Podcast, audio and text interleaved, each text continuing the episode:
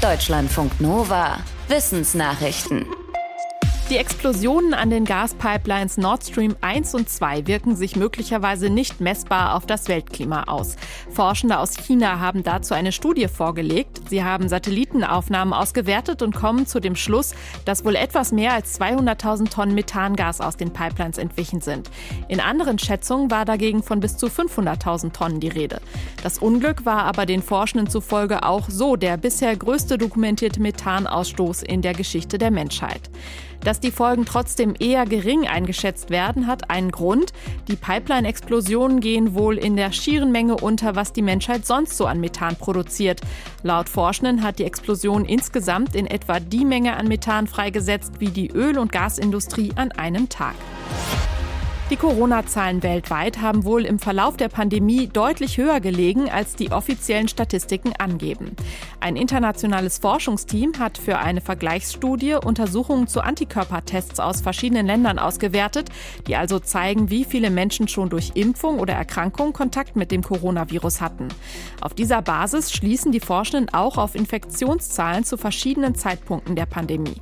Demzufolge war vor allem die Dunkelziffer der Corona-Fälle im Sommer 2020 2020 besonders hoch. Die Forschenden gehen davon aus, dass zu dieser Zeit nur zwei Prozent der Infektionen überhaupt bestätigt wurden.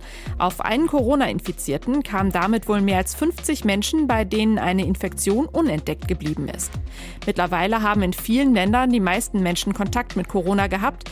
Für die USA rechnen die Forschenden hoch, dass dieses Frühjahr 99,8 Prozent der Bevölkerung Antikörper gegen Corona hatten, mehr als ein Drittel davon wohl durch eine Erkrankung. Das Sumatra-Nashorn ist fast ausgestorben. In ganz Ost- und Südostasien gibt es geschätzt noch 80 Tiere. Um die Art trotzdem zu erhalten, versuchen Forschende, sie im Labor nachzuzüchten. Im Fachmagazin iScience berichtet eine Berliner Forscherin, dass sie dabei einen wichtigen Schritt vorangekommen ist. Zusammen mit ihrem Team hat sie es geschafft, aus Hautzellen eines verstorbenen Bullens pluripotente Stammzellen zu gewinnen.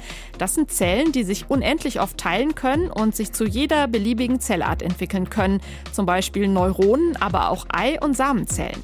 Tatsächlich hat das Forschungsteam aus diesen Jokerzellen jetzt eine Art Nashorn-Mini-Gehirn gezüchtet.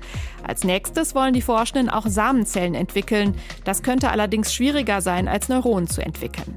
Wenn es trotzdem klappt, könnten mit den Samenzellen Sumatra-Nashörner nachgezüchtet werden. Die Forschenden sagen aber, dass diese künstliche Arterhaltung nur eine Ausnahme sein könne. Noch wichtiger sei es, den Lebensraum der Tiere zu schützen. Die CO2-Emissionen bleiben auf Rekordniveau, allen Warnungen zur Klimakrise zum Trotz. Ein internationales Forschungsteam erwartet, dass weltweit in diesem Jahr wieder in etwa so viel Kohlendioxid ausgestoßen wird wie 2019. Damit wäre die Welt zurück bei Werten wie vor der Pandemie. Schon letztes Jahr hatten sie sich diesem Niveau angenähert, nachdem es im ersten Corona-Jahr 2020 deutlich weniger Emissionen gegeben hatte.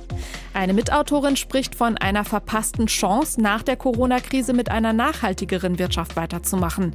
Das 1,5 Grad-Ziel aus dem Pariser Abkommen ist mit Werten wie in diesem diesem Jahr praktisch nicht zu halten. Dabei haben die Forschenden durchaus festgestellt, dass die Emissionen in manchen Ländern zurückgegangen sind. Allerdings hat das oft andere Gründe als Klimapolitik.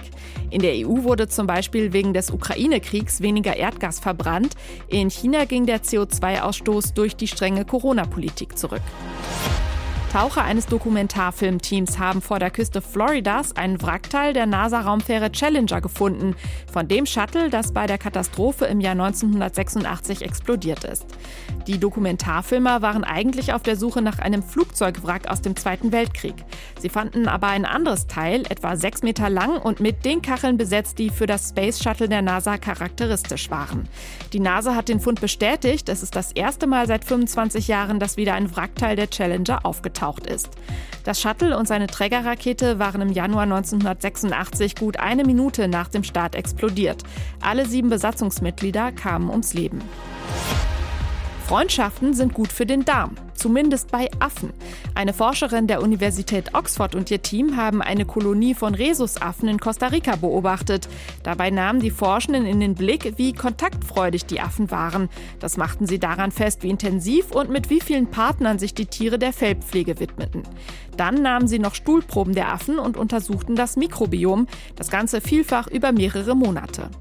Tatsächlich fanden die Forschenden bei geselligeren Affen eine größere Menge an nützlichen Darmbakterien, gleichzeitig weniger Mikroben, die krank machen können.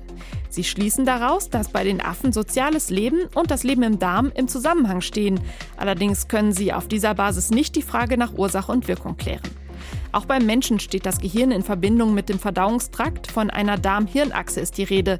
Nicht nur das Hirn steuert den Darm, Botenstoffe aus dem Darm können auch unsere Gefühle beeinflussen. Deutschlandfunk Nova